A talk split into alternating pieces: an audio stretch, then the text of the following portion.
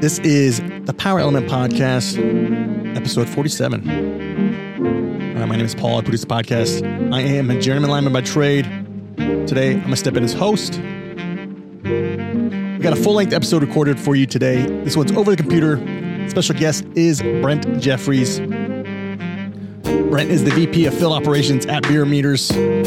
Brent is also involved with the electrical culture of safety, which we will cover in this episode in depth. Uh, get to the show, but first let me highlight a few of our promotional partners. First up, Milwaukee Tool. Since the company began in 1924, Milwaukee Tool has led the industry in developing innovative solutions that deliver increased productivity and unmatched durability for professional construction users. Check out the M18 Red Lithium Forge XC 6.0 battery. Red Lithium Forge provides the most power, fastest charging, and longest life.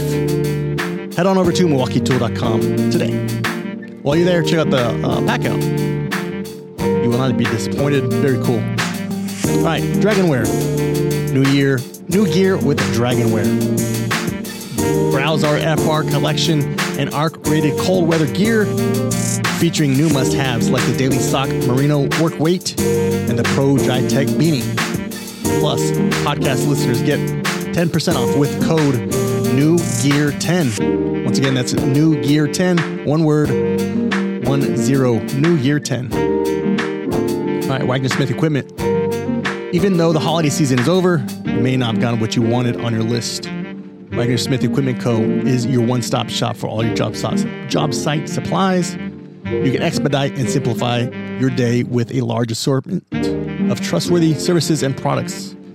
Visit wagnersmith.com, download their app, or give them a call at 866 66 6567. Once again, that's Wagner Smith Equipment Co. Buckingham Manufacturing. Over the years, Buckingham has designed and manufactured many iterations of a wood pole fall restriction device. First came the original Buck Squeeze, then the Super Squeeze, and finally the Easy Squeeze. Well, they've come full circle, introducing the Buck Squeeze Lite, Buckingham's lightest wood pole fall restriction device to date. For the users that prefer the Buck Squeeze, the Buck Squeeze Lite is for you. All right. Klein Tools, Working Athlete, Jelco, Co Eyewear, trusted partners. Thank you guys. Daniel Sanchez provides us with all of our music. I'll put his info in the show notes. High Voltage Commando. Lineman Mama. Appreciate you. All right, last but not least, I want to thank the entire Sturgeon Lodge, California workforce. Without you, this podcast would not be possible. All right, another year. Here we go. It's got some great episodes lined up for you guys. Appreciate your patience. Once again, Power Element Podcast, episode 47. Brent Jeffries. Enjoy the show.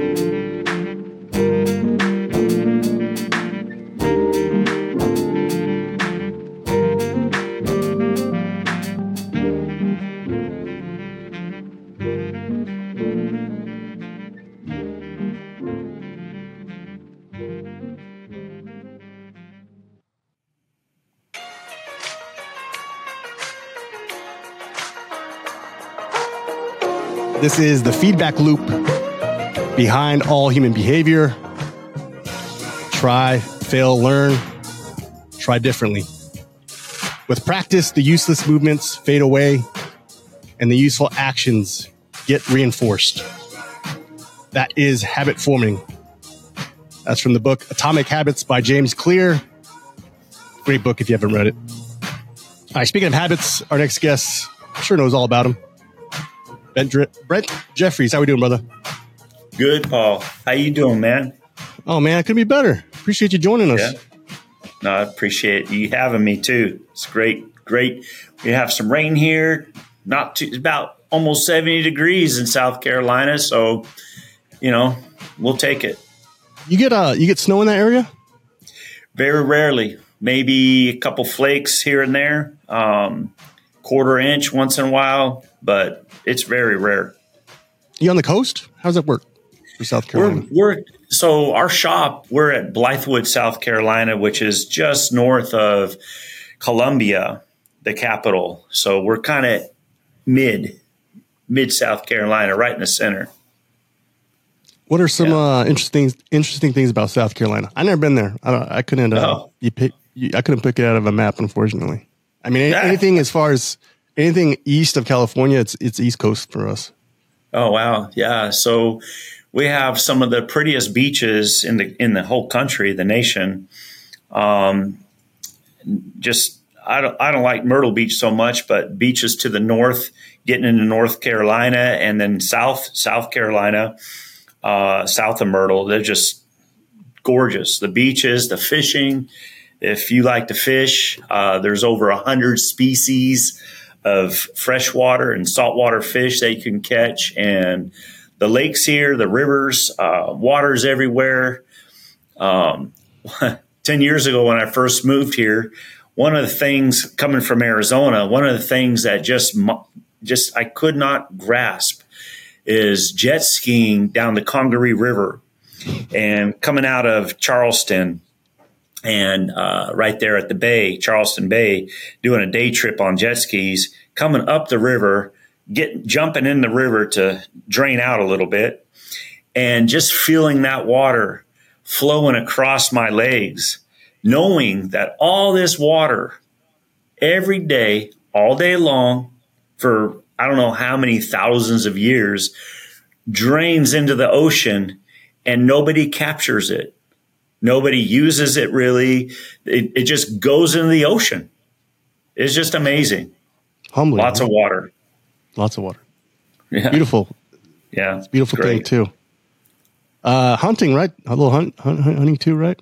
yeah. Thing? So there's a lot of hunting here. Um, that's one thing that South Carolina broke me of actually hunting is uh, they it's just not the same, man. Coming from Arizona, I bow hunted elk, bow hunted mule deer, uh, some bears, turkey, and a javelina, antelope.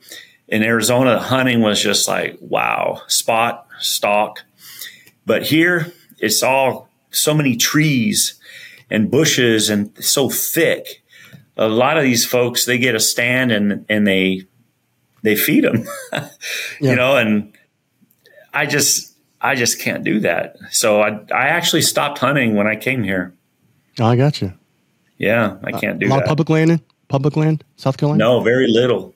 Mostly private. It's so BLM land in Arizona, uh, c- kind of like California, have a lot of public land, but here it's just hardly anything. So it's just a lot different as far as that goes. But as far as you know, lakes, beaches, the rivers, the fishing, boating, jet skiing, all that. Yeah, it's that's where it makes up. That's cool. Yeah. Um, kind of question I like to ask. Uh, we'll get to the show. I know we're we're just we're just kind of rambling, and I'm sure everyone yeah. appreciates it. But uh, if I'm coming over to the Jeffries house for dinner, uh, what are you going to cook me?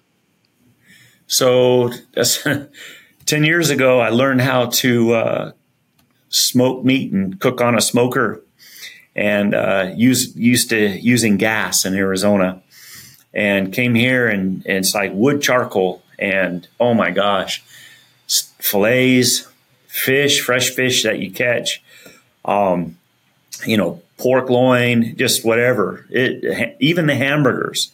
I mean, the hamburgers here when you cook on that wood charcoal and a smoker, it tastes like a friggin' steak, man. And um, so we'll do some of that. We'll do some veggies, maybe a little salad with some homemade salad dressing. Might even have a couple beers or a glass of wine. There you go, man. South Carolina yeah. special. I'm in. I got my, That's great. plane ticket booked. All right, Brent, let's get to it, man. Uh, Brent Jeffries, VP of Field Operations and a safety instructor from Beer Beer Meters. That's tongue twister. Yep. Anyways, uh, uh, we talked a little bit about who you are, but uh, let's go. Uh, where'd you Where'd you come from? Where'd you grow up at? So, grew up all my life really in Arizona, and um, went to high school in Arizona, and uh, went to college at uh, Northern Arizona University. Studied, believe it or not, I could. You know, it's kind of a weird how things. You know, we're talking a little bit about your past and how things just work out. Yeah. But uh, I studied electrical engineering for two and a half years in uh, Flagstaff, and uh, decided I wanted to uh, work with my hands, and I didn't want to work in a cubicle, uh, work on the computer and figure out, you know, math equations and this and that. and decided to quit college and start my own company, which I did immediately and started getting into some, uh, became a remodel contractor, landscape contractor, and had that company for 29 years with in Arizona. Had about 40 employees, sometimes 50, and uh, had a great company and met my wife in Arizona. She was passing through, heading back to Oklahoma, and uh, coming from LA, tired of the LA lifestyle, and wanted to get back home to Oklahoma. And I, I found her just out of the blue, and uh, couldn't believe how pretty she was, and kind of like one of those love at first sight kind of things. Uh, even for me, it was easy, but for her, I don't know what she was seeing in that, but it worked out. She and I lassoed her, and we've been married for 37 years now, three children, and and just great, great life. That's awesome, man. That's a great story. Um, do you ever have any re- regrets not finishing your, for your degree? You know, that's that's interesting. You brought that up, but I I actually did for maybe the first couple of years. Because starting your own company is so hard there, I mean, you've got to put everything in it. And, you know, when I met my wife, I was dirt poor, literally dirt poor. And, uh, you know, on our first date, I had to ask her mom if I could borrow her mom's car to take her own daughter out. And I don't know why, but she actually agreed to it. I don't get that. But it's just hard, you know, it's just hard work and, you know, making everything perfect, your customers happy it's just hard. And so, yeah, there was, there was for about two years, I regretted, you know, maybe I should go back to school. I had, I had enough uh, hours. I could at least get associate's degree, but it's like, you know what? I'm all in this. I'm going to go all in, forget about all that. And I got to move on. This is the calling. And I understood it, you know, the ebb and tide of how, what life throws at you. And this is, this was what I had to do for me and for those around me. So I just continued on. And after two years, uh, no, never looked back again. That's awesome. And uh, thank you for your transparency. That's pretty cool. Um, and we're seeing a little bit now. Uh, we're seeing the the job uh, market change a little bit, where companies, big bigger companies, are not really looking at that degree as as a staple to get into some of these uh, these positions. Uh, I think obviously you and, I, you and I are going to be advocates for for trades, uh, for mm-hmm. folks getting the trades, but there's still going to be a need to get some people uh, like electrical engineers, uh, project management. You're going to have some some type of certificate or degree, which is, which is great. So um, mm-hmm. that's, that's, cool, right. man. And obviously, uh, for you to have that knack to want to get into electric engineering, you, you kind of have a little little bit of a, a, nerdy side of you that you can just kind of get in those weeds and and and, and get mm-hmm. after it. Yeah, yeah, a little bit electrical electrical theory, huh? Yeah, yeah. But you know what's amazing, Paul, is you call electrical theory, and that's what you know. That's what it was called at, at my time too. But after after being with beer beer meters for ten years, uh, I found that it's not a theory at all. It's electrical reality. And when you start when you start coming into that electrical reality, that zone and that mindset, man, that's that's when it friggin' gets just amazing your whole life. It just gets so amazing because because you start understanding things um, and not guessing anymore. Where theory is like, eh, you know, maybe this is the way it works, and or maybe it's not. But man, when you get into electrical reality, that's mind blowing. Yeah, that's cool. It's great perspective. Uh, we'll, we'll shift into your, your career real quick uh, in, in, a little bit. I want to ask you few more questions about that that that growth into uh, into who you are today. Uh, but did you have any role models growing up as a as a kid or or as a young adult? Man, you know my my mom. Uh, I come from a divorced family, and she actually married Walter Bierer when I was about five years old, six years old. So I, I call my dad, and um, so he married my mom. But at that time, uh, you know, my birth father, my stepdad, Walter, he's really busy working hard. It was hard back then for him too. And just working as many hours as he can. You know how that is when you're young and you got a new wife, a new family, and uh, he's putting in the time. So, really, my I guess my the best role model I have is my grandfather, my grandpa, Pap, and uh, but he passed away right after I got married, and and uh, but growing up, he's the one that taught me how to appreciate nature. He's taught me how how to just just calm down and and go outside, be outside all day long. And that's what I did, man. Was outside all day. The sun was up, I was outside. And uh, another reason why I didn't want to become an electrical engineer, I wanted to be outside and you know breathing fresh air seeing the, tr- the leaves move.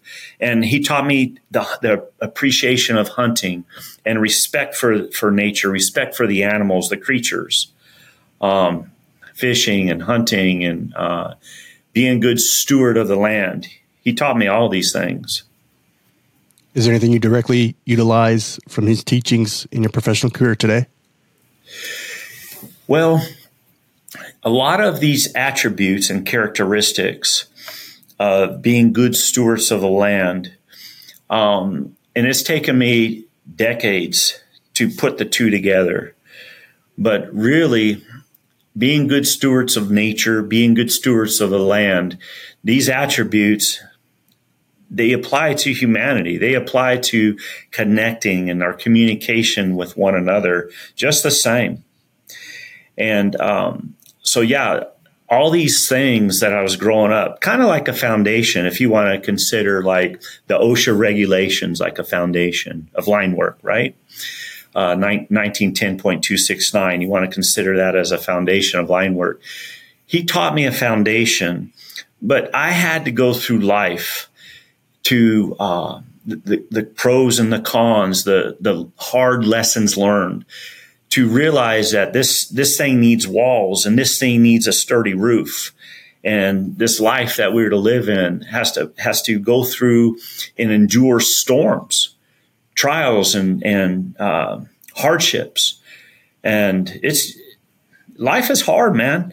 But i tell you what it's amazing when you start realizing that we are not to be insulated we are not to be isolated from one another that we're to feed off of each other and we're to feed each other. You know, we talk about feeding the hungry in the physical way. We talk about clothing those who don't have clothes. Um, but it goes it goes exactly the same way because believe it or not, many of us we have three meals a day, or I try to eat one meal a day, intermediate fasting. There you go. And uh, people are out there, they might be eating all this food or whatever they're doing, but they're starving to death. And we need to realize that. And they might have all the clothes. They might be like my brothers in Canada right now. doing some training for the Canadians, and it's it's freaking cold up there, man, Calgary. and uh, so he flew out there, and uh, so I asked his son Ryan, my nephew, asked him, "So is your dad going to be a dad sickle or is he going to be a popsicle? So, anyways, some of you guys will get that later. Good but, anyways, yeah, it's it's bad. But uh, we're to be connected. We're to clothe each other with with love and empathy and help and assistance, and we're to feed each other with the same.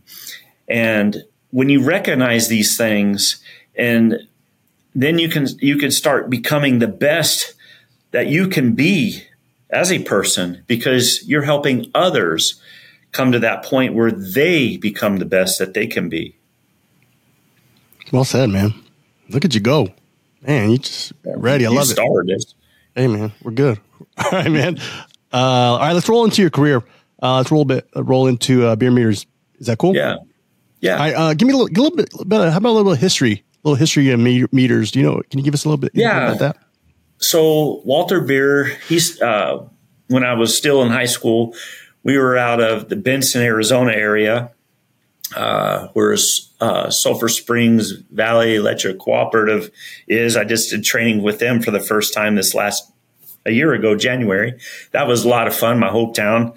Um, but anyways, he started there and uh, he he was uh, working in the substations and uh, also ended up delivering power to uh, other folks through APCO, a company called APCO there, generation plant there near Willcox, and uh, supplying the electric cooperatives and uh, the, the, folks around there, Tucson Electric Power, and and then he he uh, I went to college, and then they they moved while I was at in Flagstaff. They moved, and he started working with the cooperatives in North Carolina, and then ended up being the vice president, lost control with the um, cooperatives South Carolina and interestingly enough, uh, vice president of uh, loss and uh, control and loss and all that.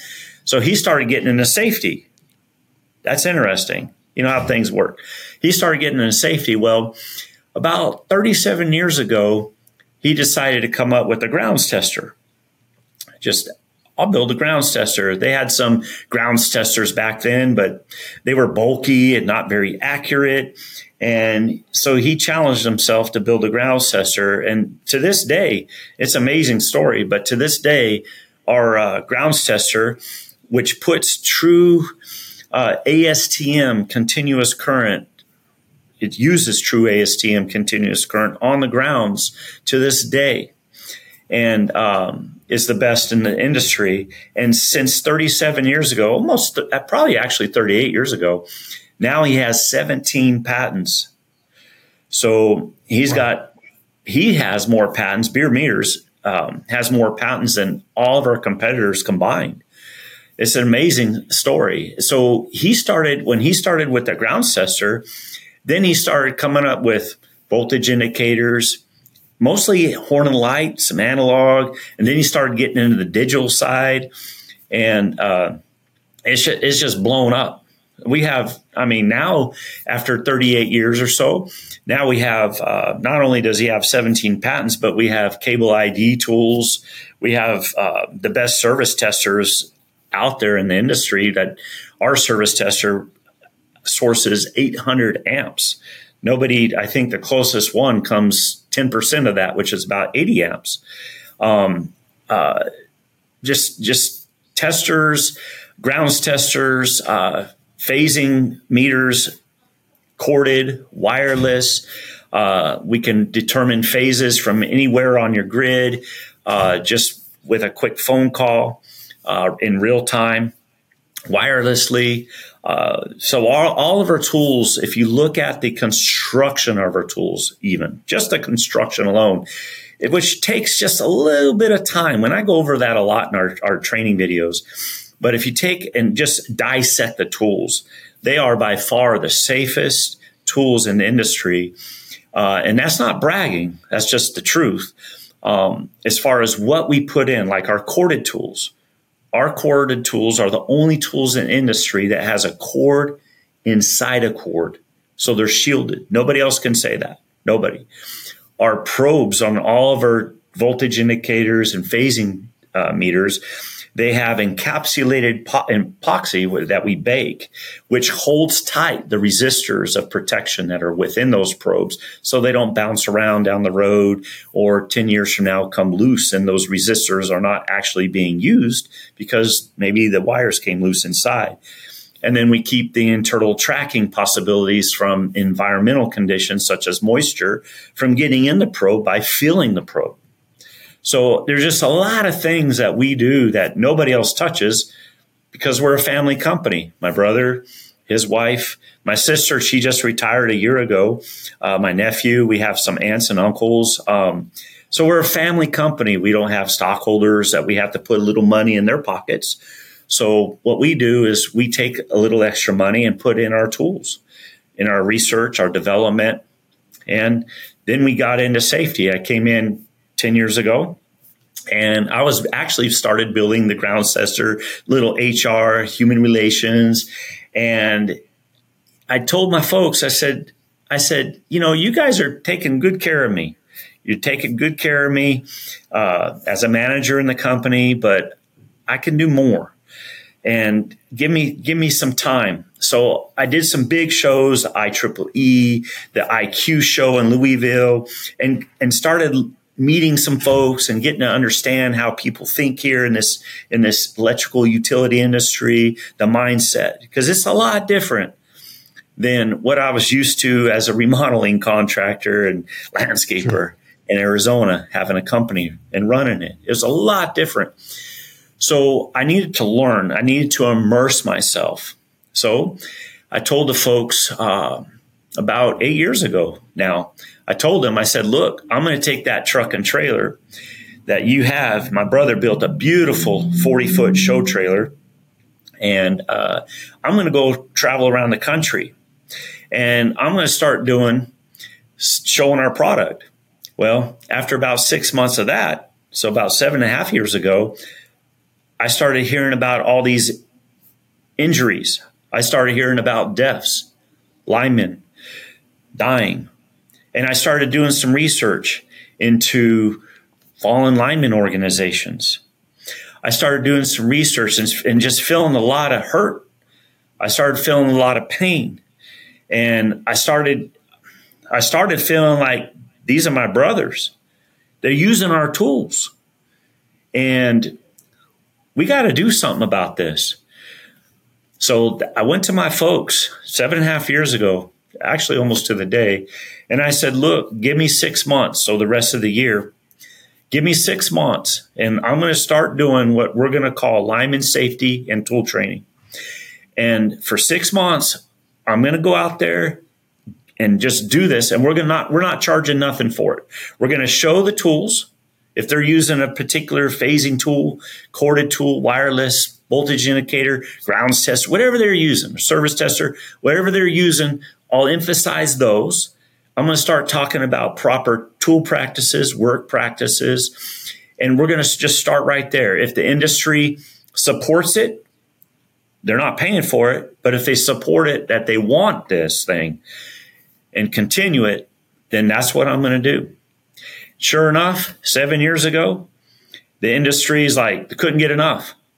So I started working pretty much half the work weeks away from home, being away from my wife, being away from the shop here in, in South Carolina, and going out doing lineman safety and tool training. And man, what a friggin' ride. What a ride. I bet. Um, kind of want to take a step back. How important is it for Bierer Meters to be uh, made in the USA? So, all it's it's it, it, we wouldn't want it any other way. I remember being here day one, and folks would come to us and try to buy us out. And you know they buy you out and you assimilate into their program you assimilate into what they have going and basically you're no longer a family company. You're no longer usa built. You're no longer supporting your people your team that are local uh, vendors that are local uh, our molding companies machinists i mean all these folks we are all local and um, we wouldn't want it any other way. We manufacture, I mean, anybody's welcome to come here, do a tour. We manufacture everything we do from scratch. And uh, uh, we assemble, we test. Uh, we have a live line training yard that anybody could come here and reserve and use for free. Um, we have that here. It's, it's amazing overhead, some underground, but we build these things from scratch. 20 year old tool comes to us, fell out of a bucket truck. We can repair it. We ship it back to them and they keep using it. And being made in the USA, I couldn't imagine, you know, my dad, uh, my brother, we couldn't imagine any different. Yeah, that's great. And there's there's a lot of uh, a lot to be said about it. And I, I, know a lot of the banners on the website on you guys' uh, uh, logo, made in the USA, and that, that's pretty cool. Stand behind it too. Um, I'm gonna go and say a, majority of the construction crews, maintenance crews, they're pretty familiar with the phasing set and voltage indicators. Um, uh, you know, some of the the other uh, testing kits are done uh, subbed out as far as the company is concerned. I, have only worked for construction companies, so that's kind of what I'm referring to. Um, and it's probably gonna be different everywhere you go. So, uh, but I'm pretty familiar with the the phasing sets and the voltage indicators. Um, I just kind of want to know how if there's a like, quick way to say how how this kind of stuff works. Like it's you just get this this this meter head and it, like what's what's going on in there? Is, is there a quick uh quick story about that? Yeah. So um, basic basically, you can go to uh, bierermeters.com and you can go to our website and we have training videos on every particular product. Um, we also have a very extensive Bierer Meters YouTube channel. And that channel, you can go to tool training and pick a particular tool. And you'll see that tool in the subject bar. Click onto it, and then you'll they'll be able to go through all that tool training on how the tools function, the why behind the tool, how to properly use the tools, um, along with many many safety training videos as well. So, and we also we do a lot of um, webinars. Face we will FaceTime. We'll do webinars from uh, our Liveline Training Center. Um, we'll fly out, like my brother, like I said, is in Canada. We'll fly out to our customers and do field training, and we do that all the time. And there never is a cost, regardless of size of company. We don't we we never ever um, discriminate as far as if this company has three linemen or if they have 300 linemen. We never do that. If they need help and they need us, we'll be out there. And uh, in fact, we have started this a couple of years ago, and this is a brochure. And this brochure is Bierer Meters, and it's USA, Bierer USA. It's utility support and assistance. And uh, there's a six six page leaflet, but it just describes all the services we do, this has nothing to do with selling any products or services. Everything we do as far as our services, um, all of our travel, we eat that cost, and uh, we just share and give back to to the industry. And so p- part of that is also our safety conferences, safety speaking, uh, tool and work methods committees, uh, meetings, um, whatever when we're invited to whatever topic, we'll show up and we'll just give a speech and help the folks out. And uh, there's never a charge to anything we do. Cool. Um, want, let me stick back to the actual product itself, the meters, if you if you want. Mm-hmm. Is that mm-hmm. cool? Can I talk about the meters a little bit? Yeah, absolutely. And I know um, I, I, did a lot of research on on on the YouTube videos and stuff, so I, I just wanted to cover a few uh, uh, hot hot buttons for the the meter itself, the physical features of it. Um, this is going to kind of gear towards the voltage meter itself. Uh, we got a limit mark on, on, the voltmeter on the on the probe. Can you talk about that a little bit? Yeah. So that's interesting. So ASTM 1796. Um, back in I believe it's two thousand and nine. They so the ASTM and the IEEE these are mentioned in the OSHA regulations, but they're uh, guidelines so they're not necessarily regulations, but they're guidelines. And they recommended that that we place a line limit right here. And so what that line limit is, it's about an inch and a half, about two inches from the cone tip, about an inch and a half from the actual probe itself. And that line limit is to remind folks when they're using the tools that right below that line limit is where the resistors are. Or, in other words, your protection. And so when you're using the tool, you never want to use your phasing set, whether it's wireless or corded, uh, voltage, voltage indication, uh, voltage indicator, your meters, analog, digital, or horn and light. Either way, you never want to use your tool in such a way that that line limit is bypassed with another hot phase or a ground plane. And this happens from time to time. It's amazing the calls that we'll get in where the, the linemen, the line workers, they received a phasing set or voltage indicator, regardless of whose it is. It doesn't, it could be anybody's. And what happened was, is they were handed the tools and then given the task to accomplish during that day, but they were never instructed on how these tools function. Never and they don't they don't know the functionality, the why behind the tool. And what we like to do is we like to explain the why because to have the knowledge gives you the understanding. And to have the understanding, that's where you get equal safety. So that's well, very important. Um, and then in your hand, you got you got the meter head, and then when you're toggling from a URD to overhead distribution transmission, what are you doing in, inside there? Is, are you changing just the relationship to the, gra- the uh, grounding plane, or what's what's going on? That's there? that's exactly right.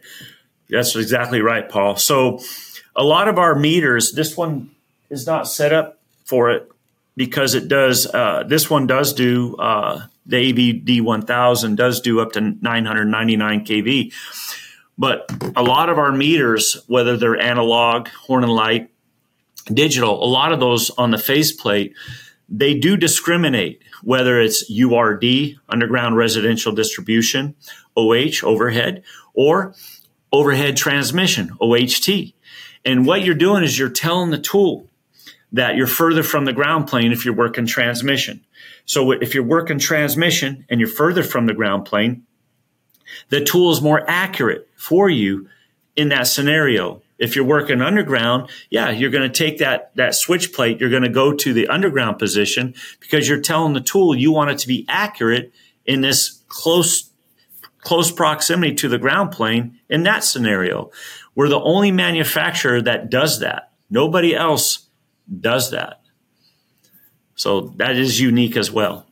That's pretty neat. And uh, in some of the YouTube videos that you show that, it kind of just really brings it to perspective. So that's pretty mm-hmm. neat.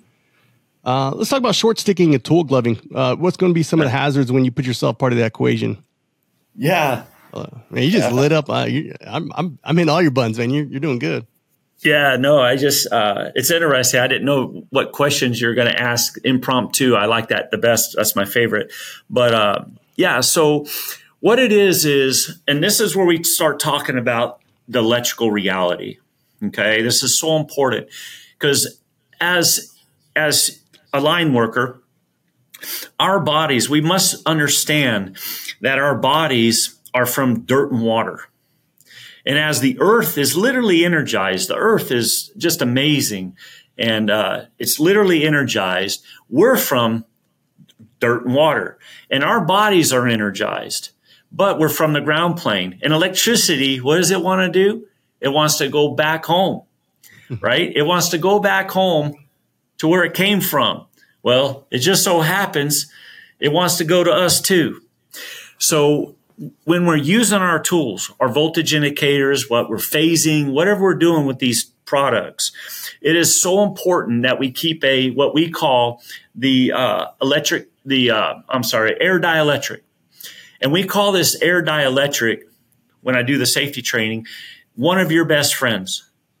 Temporary protective grounds, that's another best friend. But that air dielectric is one of your best friends. And it's it's better than PPE because what you're doing is you're getting yourself away. It's kind of like minimum approach distances. We we don't want you to be 24 inches or closer to that tool that you're using with gloved hands or on a hot stick without gloves. We don't want you guys to be within 24 inches. In fact, we train and recommend 36 inches away from that meter head. And the reason why is because when that meter head touches that potential and that conductor is energized, the meter head, in order to give you a voltage indication, must be energized, right? Not, not with the primary power, obviously, because there's resistors in the probe, but a chunk, a percentage of that primary power. That tool is energized. And that tool is looking at the current in relation to the ground plane. But if we bring ourselves in an uh, unsafe scenario and we are working short sticking our tool, so we're choking up on our stick. Or maybe we're using the tool. Maybe the tool has a, sorry about that. Maybe the tool has a hot stick adapter and we have the tool in our gloved hand and we call this tool gloving. Yeah. So, and a lot of folks, this is what they do. They were never trained that short sticking. they were never trained that tool gloving is an unsafe work practice.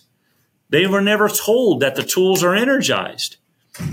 They were never told the reasons why they had to keep the air dielectric 36 inches back on their hot stick from their phasing sticks, from their voltage indicator. They weren't instructed the why. And I had one guy, uh, was interesting enough. Uh, one guy gave me, uh, after the training, he came up to me and he said, Man, he said, I really appreciate the training.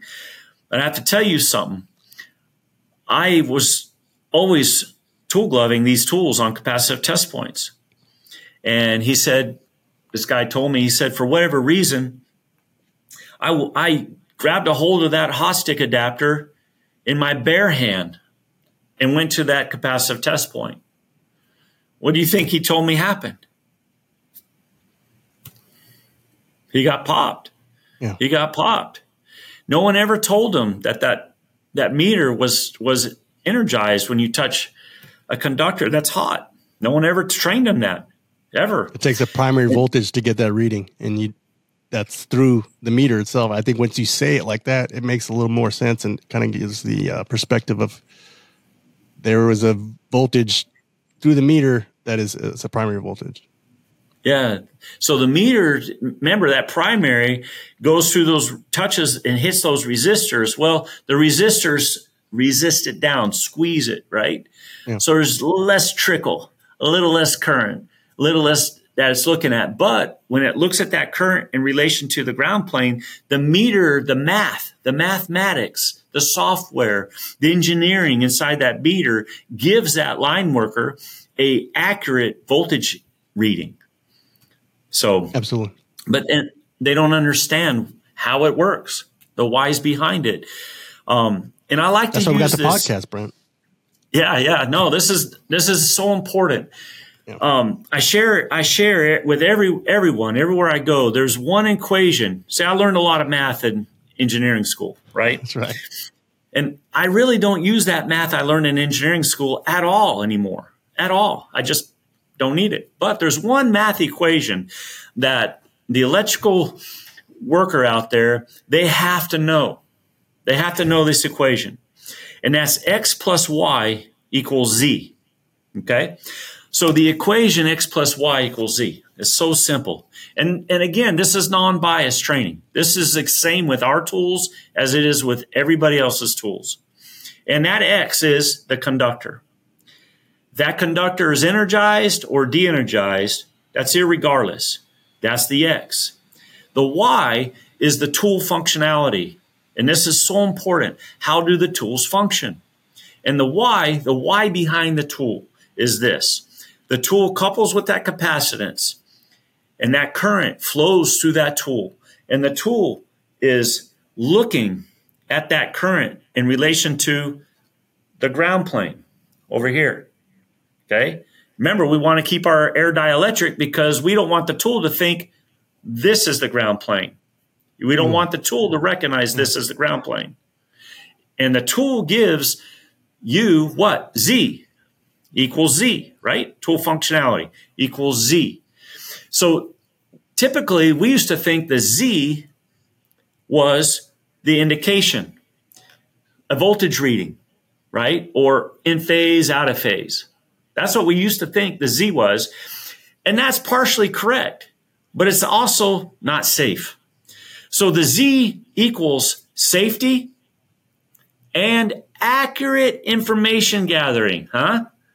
Not just information gathering. This is important. Accurate information gathering. And what happens when you understand the why and how the tools work, then you can understand how to get and how to attain that knowledge and understanding on how to get the safety and accurate information gathering by understanding where your body is located, not just in relation to your tool you're using, because now you're back on your stick. You're not short sticking, you're not tool gloving. And also, where's your body in relation to the equipment around you when you're using these tools, when you're working that equipment? when you're we'll talk about that, that. Hold that, hold that story, Brent. We'll talk about that. I, I got that. I got that question for you. Yeah, that's a good one. That's a good one. That that in the video you uh, you brought up, and um, it was pretty unique. And uh, I got a good question for that. So I'm, I'm gonna cut, cut you off real quick. We'll get to it. Yeah. Uh, I want to talk about a work proce- work procedure, work method kind of scenario. Um, and I'll use your verbiage. I understand that it's going to be different um, for anyone uh, working anywhere. So uh, we're talking about what I'm talking about is um, uh, to test the ground. So you got test, open, test, test the tester, uh-huh. and ground. Um, and in the video, um, I like the emphasis that you and Ryan put on the first test. And that's mm-hmm. a yes, that you're testing the equipment and getting the hot read, but you're also verifying that your head is in the game. And that's yes. part of the mutual accountability to you and your pole partner, your crew. And I, I really, I never really thought about it in that, in that sense of it's, it's, it's a real good indicator. It's like, okay, maybe what we're doing wasn't really a, a work procedure or work method in a in a in a safety sense or in in just a, a flow job flow. But like right now once we put this hot test get this hot read we're starting a sop we're starting a work method and and we're both taking that mutual accountability. Did i get that right? That's right. So so that's step so that's step one. You know we we go to a job and let's say we have a clearance or or we're going to lock out, tag out. Um, we're going to go ahead and make some equipment maintenance. We're going to maybe some changes. Uh, we're going to we're going to have an outage. All right, we're going to create an outage here while we do our work. Let's just say that this scenario, whether it's underground, overhead, none of that matters. It's just a mindset. And and so the first and the first thing we're going to do is always we're going to test our tester. And the reason why we test our tester first is the battery test. When we're out in the field and we perform a battery test, whether it's a push button, whether it's a switch plate, the battery test only tests that 9 volt battery. That's it. It does not test your tool on a live known voltage source at all. Never has, never will. Because there is no transformer inside anybody's tools stepping up that 9 volt battery to high voltage. It does not exist. So, what we're going to do is we're going to go to this job site. Let's call it uh, Paul's address in California. That's what the address is called Paul's address in California. We're going to go to this job site. And what we're going to do is we're going to go ahead and we're going to make contact. So we're going to, we're not going to do open test ground. We're not going to do the three steps. We're not going to do that no more. And what's cool is a lot of utilities, contractors, what's really neat, and this makes me feel good, is they're actually changing their work methods, their procedures after they hear this one thing.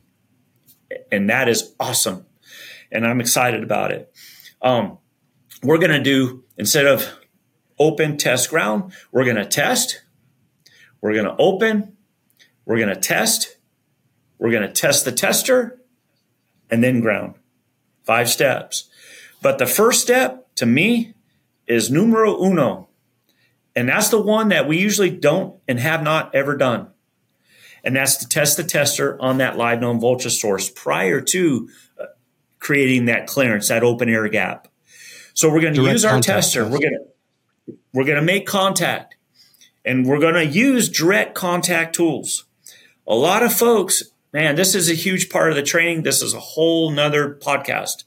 A lot of the folks use non-contact tools and they are fairly dangerous and we do not, we can, but we do not build those tools.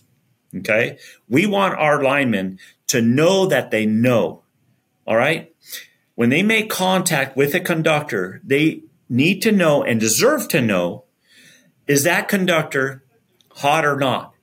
So we're always going to do a live test. We touch, the tool works, and we see the result on the reading, whether it's again, horn and light. Oops, sorry about that. Horn and light, uh, analog, digital. We see the information. Well, if we're on 7200 and we're getting about 7400 volts, we also determine one, one, right? It's energized, the tool's working, and the tool's calibrated we're pretty darn close to what the tool should be reading on that 7200. So we determine a lot of things by going hot. That's the test. We always do the test hot. But the biggest thing, and this won't be written in, in any regs, okay? The biggest thing and the most important reason why I like to train test first, hot, you test the tester is because I want to know, Paul, if you're working with me this day, I want to know that your head's in the game at this point. I want to know. And you want to know, and you deserve to know that is my head in the game. We're going live. We are working, we are hot, and we're going live. And I better have your back. And you're going to ask me, do you have my do you have my back today, Brent? And I, I'm going to say yes. And Paul, I don't even have to like you. Uh, and you probably don't like me. All right. But that is, has nothing to do with line work. It does in most people's minds, but we've got to get away from that, that mindset because this safety culture does not rely on if you like me or not. We got to stop that. But you deserve to go home to your family and your children and your pup just as much as I do. Okay. Even if I don't like you. So we're going to talk about things. That's one of the tell things we do at the tailboard. All right. Did we talk about is your head in the game at the tailboard? You know, we don't just talk about trips, slips, hazards, and risks. What about the well being of one another? Are we watching out for one another? And that first step, that live test, that test, number one step, test, we got to do that first.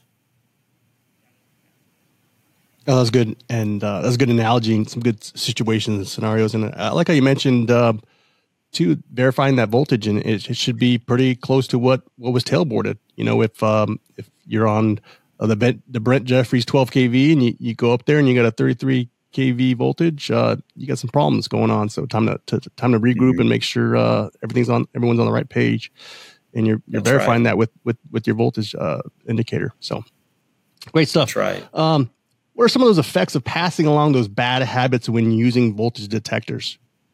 Let's say you're passing mm-hmm. along uh, to a, to a young apprentice.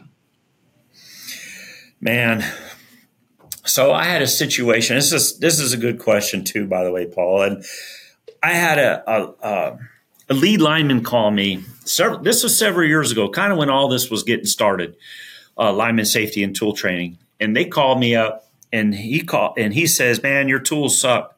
Your tools no good. Your tools broken. We've been using them for about five or six years. We just had them recalibrated, and I'm on my 7200, the lead lineman now. Okay, so he's the shepherd of the sheep." And he's saying, I'm getting about 13,000 volts on 7,200 with your tool. And it's horrible. And I told him, I said, look, I said, you don't want to argue with these guys, okay? Because they're always right, Paul. All right. They're always right. So I said, look, just keep your tool. I'll fly out. And it's a long ways away from here. And it's very cold too, but it's okay. I flew out anyways. And we spent about an hour and a half in class training. And we went outside to his scenario. And sure enough, he got in the bucket truck and he went to that corner pole, three phase went to that corner pole, the same same location. The bucket truck was in the exact same location. I flew out there pretty quick. Was in the exact same location where he was seeing 13,000 volts on the 7200. He got up there in that bucket truck and he got on his hot stick and and he made contact with that analog tool and he was reading about 7400 volts on his analog tool. He got down out of the bucket lead lineman, got down on the bucket. And this is good. And he, he, he was a little bit broken and he was humble. And that's good too. And whether you're a lead lead man, whether you're a foreman, whether you're a groundman, whether you're the CEO, we need to be humble and on equal ground. And he said, he said, Brent, hey, when you did the class, I learned everything that I was doing improperly when I called you that day. And what happened was he was doing a few things improperly. One is that he was short sticking. He didn't keep his air dielectric. He was short sticking. So that potential was seeing him, his body, as that ground plane. All right.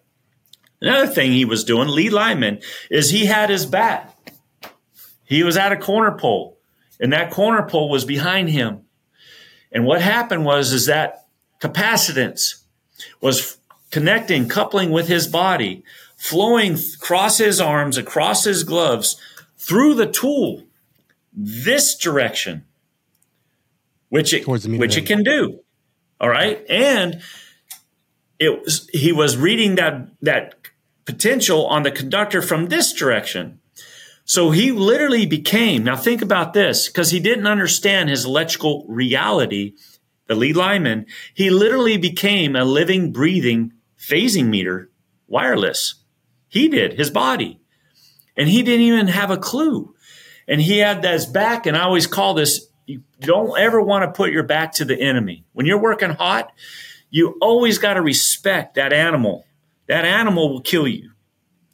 You're in Africa and you walk away from that safari group, you walk out of your tent in Africa to drain out, you walk away from that Jeep that's all caged up, and you walk out to those, those animals out there, you're going to die. You, that's it. They will eat you. And so we got to make sure that we don't have our back to the enemy. You want to face your enemy. And he did. He got in that bucket truck and that, that corner pole and those three phases that used to be behind him, they're in front of him. But what he did is he established that air dielectric. And sometimes, mad, it, to me, it's enough to where you don't get killed, but you're still coupling with that enemy. And so we have to separate even further. I call it getting madder. All right. Maybe, maybe it's foggy outside. Maybe it's very humid, like here in South Carolina sometimes, and you got swamp ridges. Okay.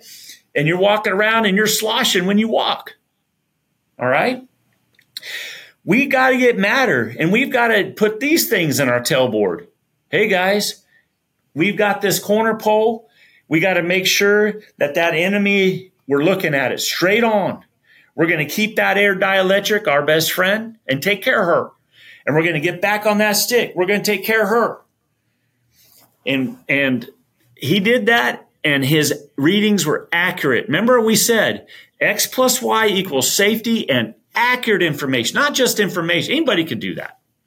Apprentice could climb up there. They get information. Oh yeah, boss, we're in, we're in phase. But did he do it safely? I don't know. We lost a lot of apprentices last year, starting in December. First six months of last year, starting in December of 2022, we lost a lot of apprentices while the foreman, think about this, was on the ground.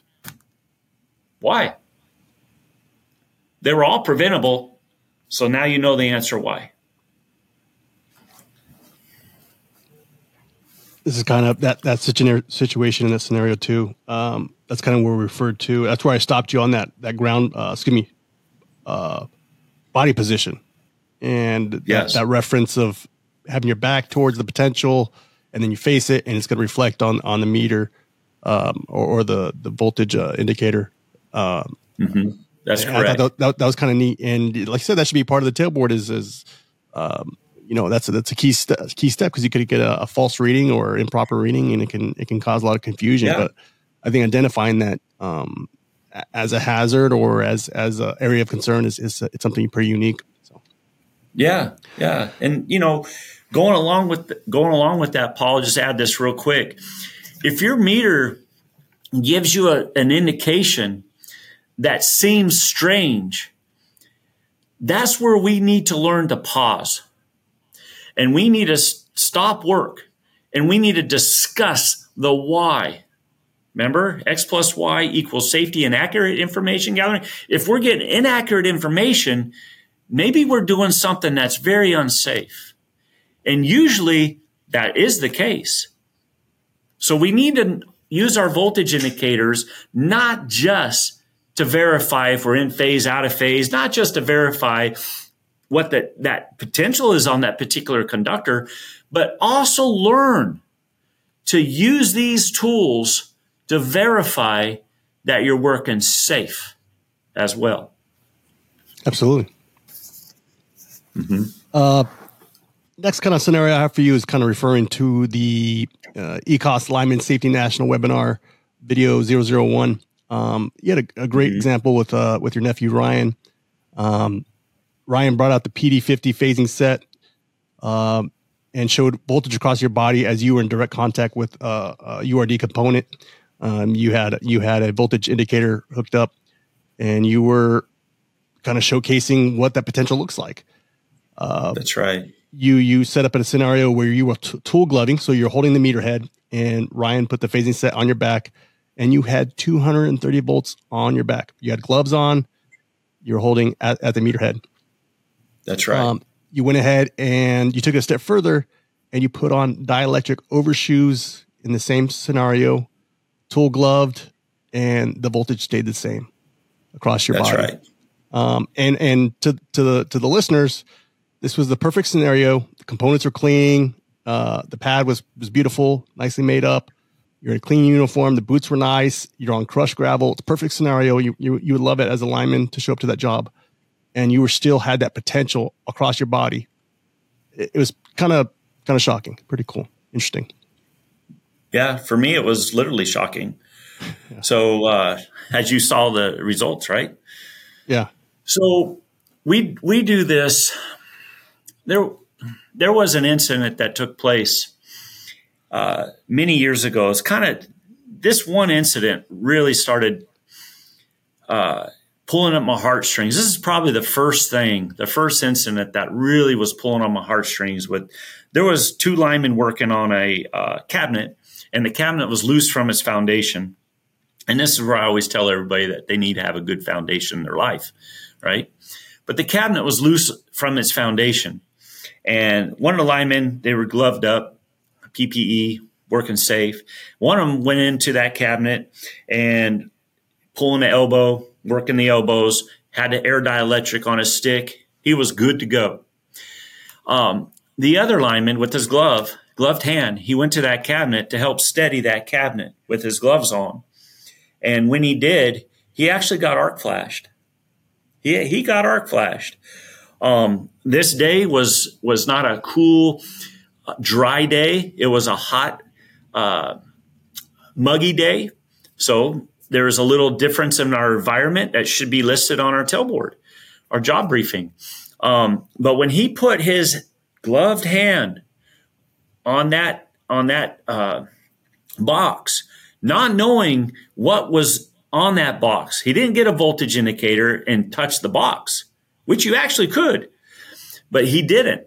And when he put his gloved hand on that box, he, he became arc flashed and he had to spend some time in the hospital. He's fine today, but he didn't understand at that moment his electrical reality.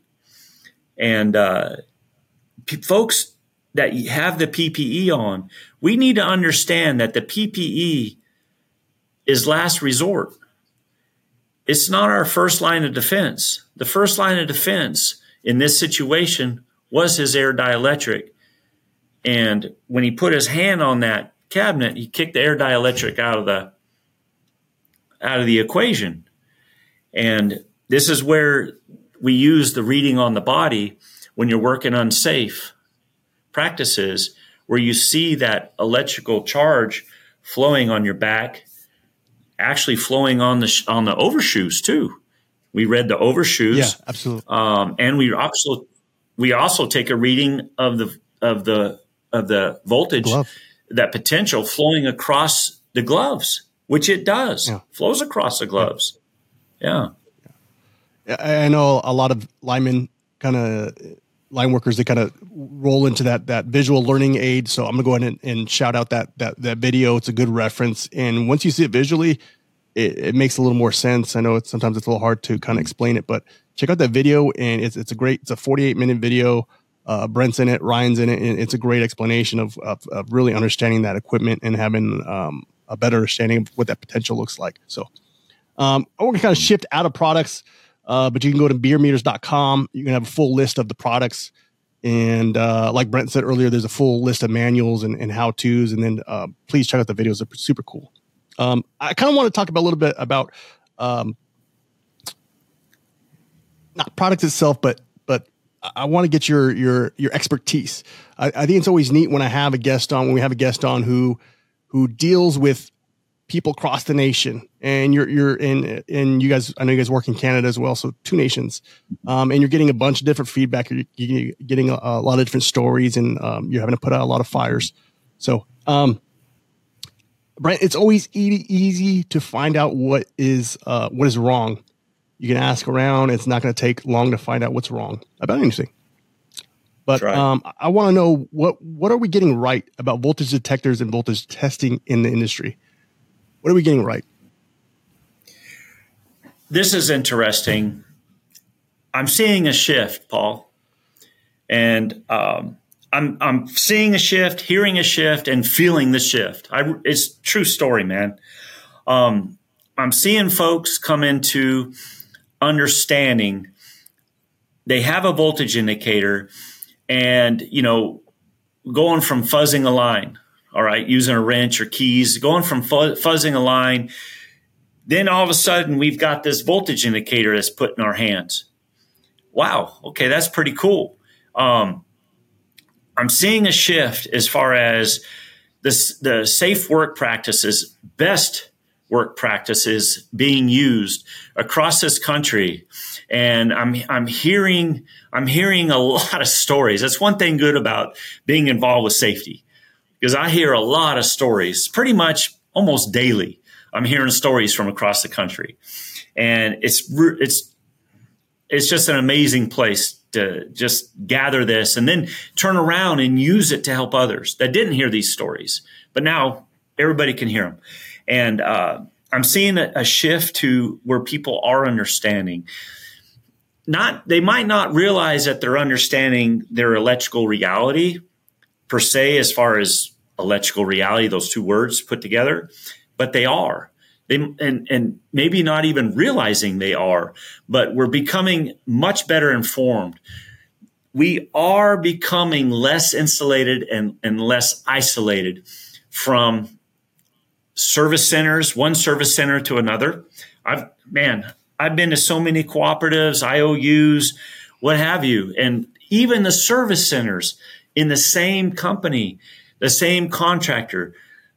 I'm seeing the communication across the board open up and the sharing. I'm starting to see more and more sharing taking place and less hiding and less cover up taking place.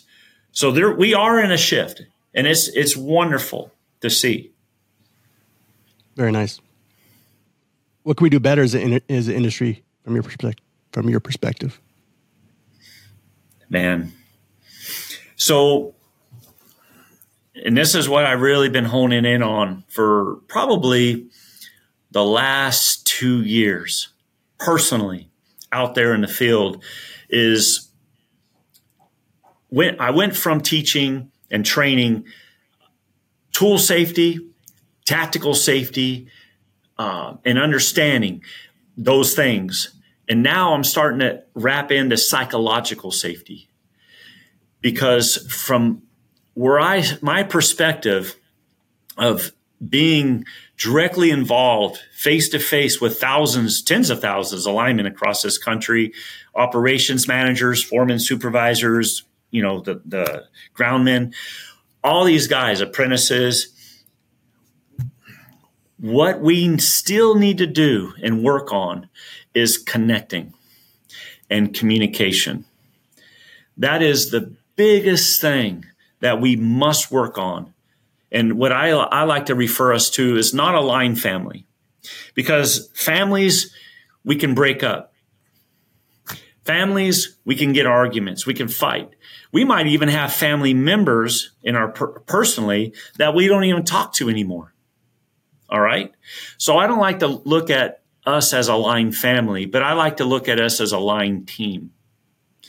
And when we go out on that field every single day, that we have to we have to complete this job, this task, not as a line family, but as a line team. And until we do, until we do that, we're still going to see fumbles. We're still going to see takeaways. We're still going to be see scoring by the defense. We are. And we'll lose those games. And until we become a line team and keep our focus on the ball, which is safety, because that's what the ball is it's safety. Until we keep our focus on that ball, which is called safety, we might we might be looking at our leading and lagging uh, indicators, indicators in our safety department. All right.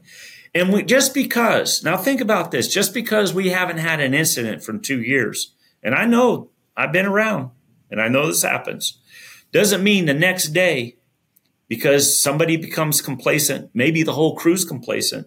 Because think about it, the tailboard is the same tailboard we had yesterday, and it's the same tailboard we do all year long.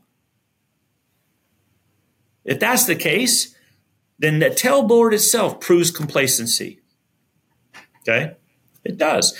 And just because there's no incident and no record of an incident for the last several years doesn't mean you're about to lose a couple of folks or someone's going to lose an arm or leg tomorrow. Doesn't mean that at all.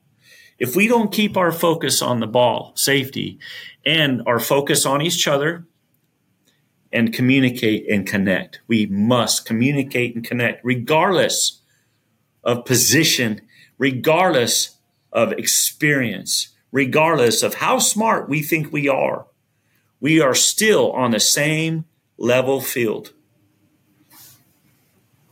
Man, passionate. I love it. We're just geeking out, man. We're just we're just going for it. Meters, culture, safety. Um, uh, and speaking of which, we're gonna. I, I got one more question in the in the meter area, and then we'll kind of sw- switch to ECOS. That's cool with you. Yeah. Uh, without giving away too much, uh, pri, pri, pri, what's that? Uh, how do you say that? Proprietary? There you go. Yeah, it's not. Um, it's not, but it's oh no, not, here we it's go. for everybody. No, here this question will kind of refer to that. Uh, okay. What does the what does the future look like in meters and voltage testing? Yeah, so that's a good question for us. Um, for us, this is us. Okay, so uh, for the equipment in in general, I think because there's so many third world countries and this is this is this is i mean we have an issue with communication and connecting but there are third world countries where you know it's like we we used to be 40 50 years ago and you know how many deaths were 40 50 years ago so all I all I can imagine is we got a long ways to go in this industry regarding voltage indicators, regarding test equipment. A long ways to go. Flat out. Yeah. Thank you. All right, let's switch uh, switch uh, gears a little bit. We're talking about ECOS. That's electrical culture of safety. Um, something you're passionate about. Uh, kind of started this coalition, and this this is great. You guys could have easily just uh, kind of cornered um, the meter market, but you understand that there's an extra uh, thread to pull as far as establishing culture, getting the message out there, sharing stories. Um, I, for you guys to see that value and kind of spearhead that, that that's great. Um, mm-hmm. It's it's it's like podcasting at a different scale, different levels, just storytelling and, and uh, being an advocate to to safe work practices. Um, yeah. Wanted to ask you, uh, how, how powerful is how powerful is culture, positive culture? Man, so the culture, again, you know, we have, let's go back to 2004. T&D, uh, T&D, uh, OSHA, they, they got a, a, a partnership, OSHA T&D partnership. They did that 2004, first time. And they had over 500 incidences eh, of deaths, fatalities. And they, they looked at, let's focus on contact. That's the biggest, okay, by far. They looked at over uh, these these 500 deaths by contact, and out of all those incidences, pretty much 100% were preventable. Huh? Think about that. 2004. Since 2004, the SIFs, serious injury and fatalities, have remained similar. No change. What do you mean? So, so what we did in 2004 is what we were doing a year ago, pretty much today, when we saw all those folks being killed. Um, nothing's changed. So our culture hadn't changed. Because if we keep the, doing the same thing, you get the same results. So what we do, what we do is we we take a situation, someone get, gets hurt. This is how we think. Someone gets hurt, our best buddy, uh, somebody on that crew over there, the uh, other service center, they're gone. Um, and so what we do is we put all this effort and resources, and we have what we call a stand down, which is from a military term, which has a lot of negative negative con- connotations. Let's stand down. I mean, think about what we're doing ourselves here, Paul. So we'll have a stand down and we'll take a day and we're going to go ahead and we're going to hang flags. We're going to get the bucket trucks and do this procedure, this, this, this parade. And we're going to put our buddy in the ground while his kids cry and why, why his, his, uh, wife is sobbing. Okay. That's our culture. So that's called learn helplessness. And we, we're promoting learned helplessness. It's unbelievable. The thing we're not, we're not, we're trying to stay away from, we're actually promoting. Why don't we try to change this culture? Why don't we try to bring, I just did training last December and what's interesting, no names, What's interesting is the CEO, I didn't know he was there. The CEO sat in on the training. He thought, as a CEO of that company, it was just as important for him to sit on that training as it was for the rest of his foremen and safety people. And he sat in on that training because he is, he recognizes that he is equal with the rest of us. And until we get this culture, the safe, electric culture of safety to trickle down from the top down and the, the lady who cut your check. Who cuts your check, Paul? Do you know her? Oh, yeah. See, yeah, but typically we don't know these people. The lady inside the office, the, the people that signs the checks, the, the, the janitor that cleans our restrooms. And are they not part of this whole mindset of safety? We all are. And we have to connect with everybody and we have to get this culture to be one and we have to be in unity across the board with not only me and you, but our whole line crew and our whole company, everybody. And when that happens, when that happens, you're not going to see these bucket trucks wasting time, standing down, not being productive. All right. But we're going to use, we're going to start giving back some of that time, some of that production, like what Bierer does. Okay. I go out and travel. No one pays for that. Bierer pays for that because we give back. But we all need to start giving back. That's part of ECOS is we all need to form a line team. All these folks that speak at ECOS, we don't pay them nothing. Their companies send them out here. I've got people coming in ECOS in the past and all next year, 2024, two a month all next year's booked up. And some of these folks are coming on their own time and dime, not even sponsored by a company. And until we start all giving back, we're not going to see a change. We're not. All right, Brent.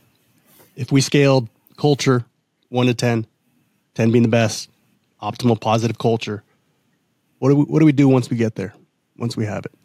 Once we have that perfect Man. Team? So, and we're going to get there, Paul. We're going to get there. All right. Here's the thing. We're, we live in a world that is basically, we all die eventually. That's kind of grim. eventually, we all die. Okay. But in the meantime, until we get to that position, you know, uh, to where we got to go to the next realm, until we get there, we got to make this the best we can make it. And that's with each other. And that's where we're satisfied. The best time we are happy, the happiest time you can possibly be is not when you receive a gift. Because that, the luster, the chrome uh, starts rusting, the plastic starts cracking, the leather, the leather starts ripping, the stitches come loose. Until we can get to the point where it's every day, all day, and we have to remind ourselves we are going to we're going to be a 10 and complacency is going to be a word that we are going to forget about Uh, complacency is going to be a word that we're not going to need to speak about anymore. All right. Let me, I'm going to read you. Can I talk about this real quick? Absolutely. So I used to hunt a lot in Arizona, as you know. Uh, and one day I was hunting javelina. And I use this on one of my slides. And the slide's called complacency. And I was bow hunting javelina and uh, in Arizona. And after a while, you get good at knowing their habitat, where they live, and you know their habits and things.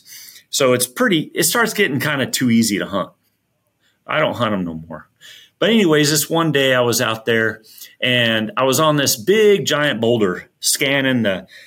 I was glassing, and all of a sudden, this herd of javelina walked up to me, to where I was at on this boulder, and they bedded down. They took a little nap, a little siesta, right around me, and I was like, and here I am, bow hunting javelina. Okay, and I like to use an allegory. That arrow, that arrow is electricity. And that arrow, that arrow wants to score. That arrow is going to look for that biggest javelina. In other words, the most prideful lineman. That arrow is going to look for that, that trophy lineman. And by that is the one that has the most complacency, the one that has the most pride, maybe the most experience. And they know it. And they let everybody else on their crew know that they are the best of the best. Hmm? And because they're so good during their safety meetings, they sit in the back with their head down on their phone because they're so good. Think about how dangerous that guy is. Okay. So these, these javelinas sit down right next to me. And I got a rock. I, I couldn't even shoot them. It was like way too easy. I got a rock and I threw it in their midst. They went running about 60 feet. And then they stood there after about running 60 feet and they started snorting talking to each other. And the next thing they knew, they came right back, laid down. Oh, that's interesting. And I predicted this would happen. I got another rock and I predicted. Think about how every incident that has taken place could have been predicted before it happened. Did you know that, Paul? That's a true story. How come the tr- tailboards, how come our job briefs don't talk about these things? Predictions, huh? How come we don't listen to that groundman? He might have a good prediction. And I threw that rock, and those those javelina they ran 30 feet, and they started grunting, and they came right back to the same place and laid down. I got another stone, and I predicted what they would do. I threw it, they jumped up, didn't even hardly run a couple steps, and they laid right back down. That's complacency. I'm going to read what complacency is. Okay, I got this Complacency is feeling so satisfied with your own abilities or situation that you fail to work as a line team. That's what complacency is. And finally, I, got, I just stood up on that rock and I said, Hey guys, how's it going? And they just scattered and they were gone, those javelina. Because that they, they could never predict that a voice would come out of the blue. The rock being thrown eh, they got used to that. But they, no one on that crew, that line crew of Javelina, predicted that that rock was coming from electricity. And that voice was holding something called a bow and arrow. And that biggest hog, and I, he was there. That I could have taken him so easy. So this is what's happening: complacency, and uh, when that word goes away, and we're reun- united as one line team.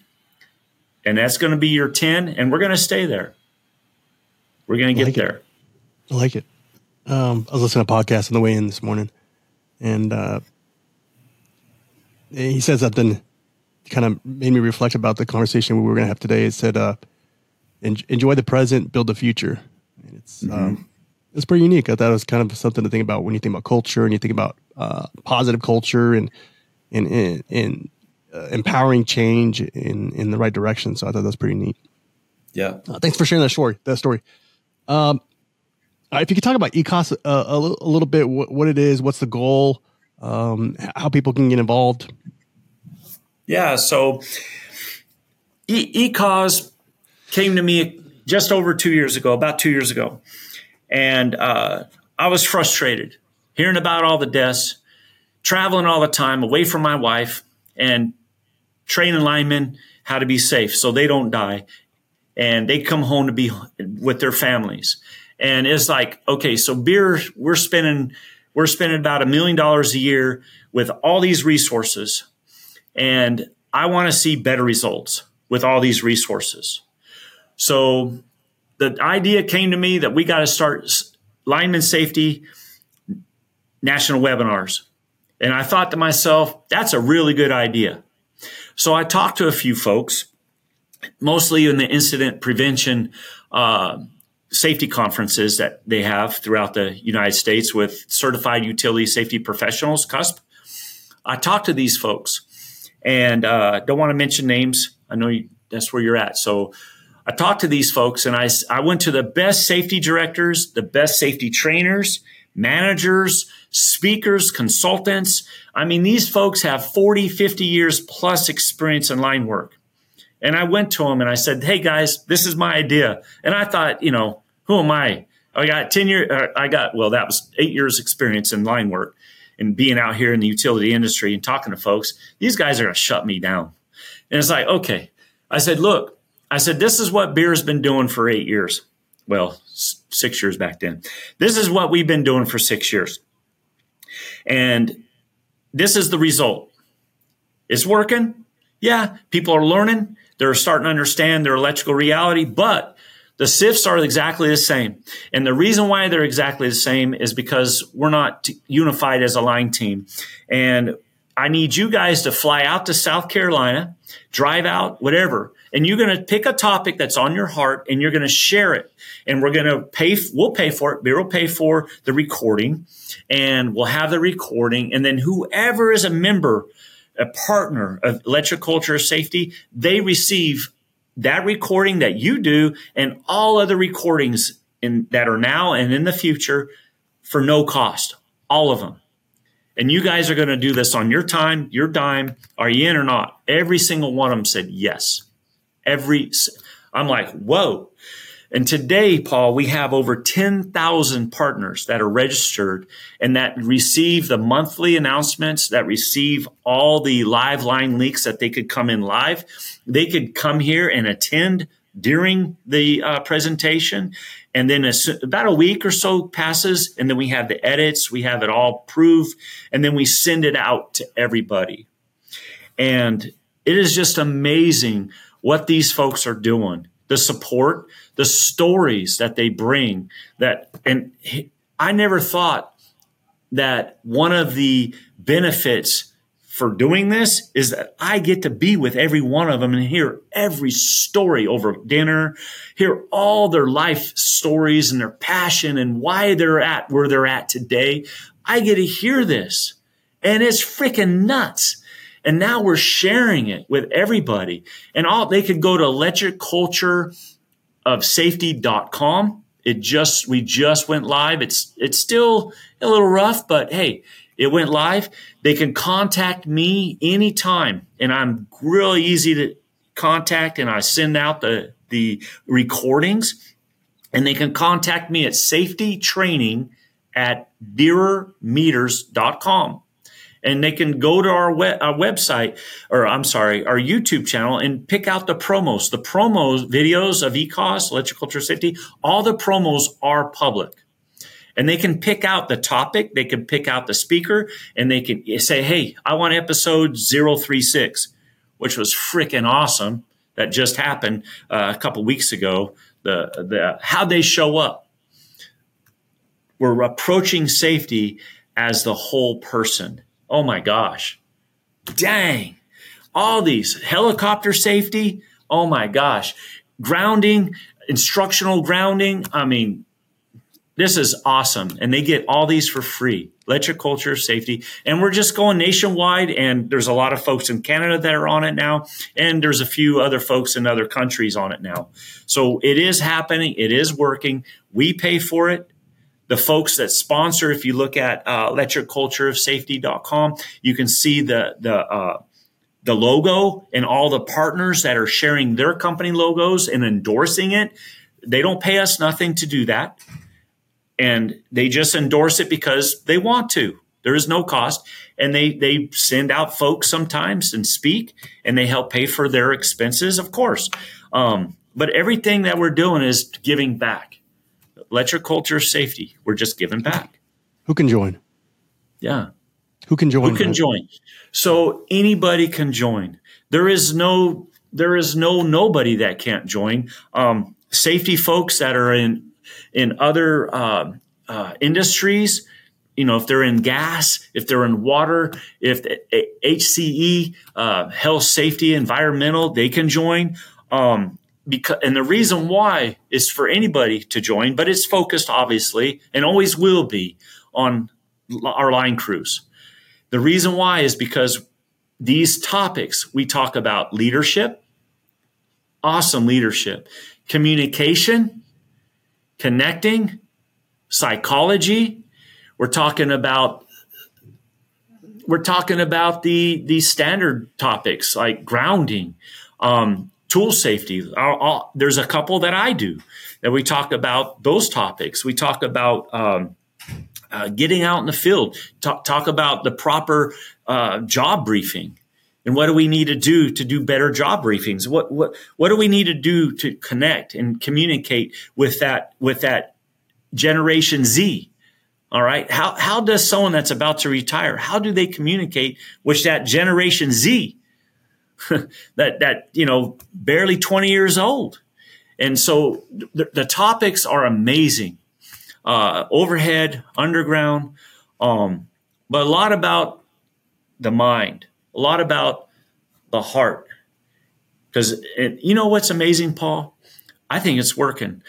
I have noticed, and this is strange, I have noticed that the last six months, I'm, I'm not kidding, we have seen a decline in this industry. We have seen a decline in SIFs.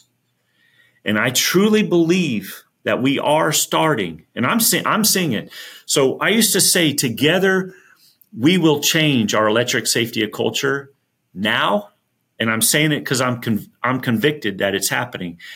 I say we are changing our electric culture of safety, and anybody and everybody should be involved. Yeah, you can definitely hear that change. That even just that organic ground root conversation of of change and just having those different conversations and and and like you said, seeing how that well being of that person is and make sure the head's in the game. Um, add that different yes. layer of it to, to, to ensure that we're all we're all in this together. So um, that's right. All the all the websites, all the information I'll put back in the show notes so anyone can refer to it. So if you didn't write it down, no no big deal. Um, Brent, man, I, I appreciate you geeking out with me over here about some, some meters, some culture.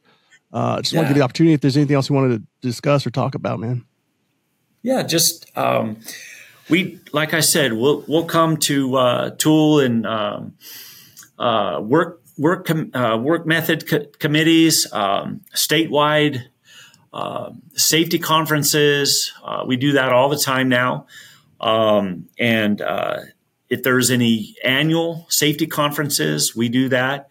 We'd be glad to do that, and we don't charge anything. Um, if there's a safety conference that somebody backed out of for maybe personal reasons, all anybody has to do is contact me, and uh, I will I will get them plenty of contacts to uh, fill that that gap. I just did one uh, recently uh, that's actually happening this week, and I, I couldn't be there personally, um, and uh, had it that day had it filled, and so you know use us as a source, use ECOS as a source.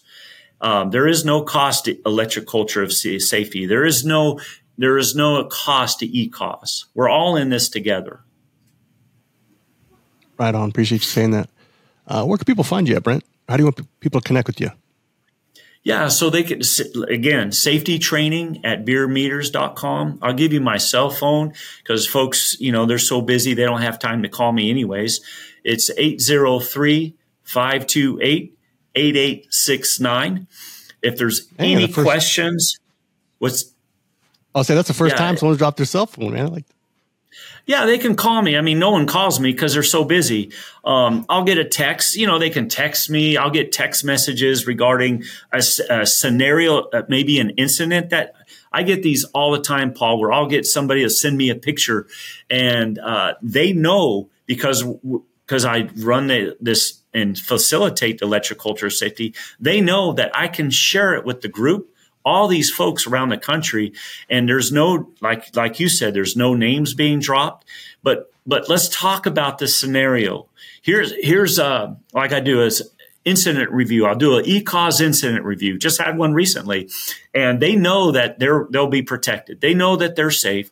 Nothing's going to come down. There's no retribution but let's discuss it Let's talk about it because this incident happened over here, this side of the country, but over here, this side of the country, it can be prevented now. It'll never happen if we discuss it. So I get that all the time, Paul. That's that's awesome. Thank you, man. Appreciate you coming on. Appreciate you yes, sharing your passion, having this conversation with us. Appreciate uh, everything, what, man. Absolutely. What do you think? How, how do you think it went? I, Enjoyed it? I don't know. I I had to. I don't know. I think it felt good. There you go. It felt good. good. Yeah, it felt I'm, great. It felt it felt organic. Uh, there was no prepackaging. Um, and you know, like whole foods, like eating whole foods, it's healthy. I believe uh, these things are healthier if we just go off the cuff. I Absolutely. like that.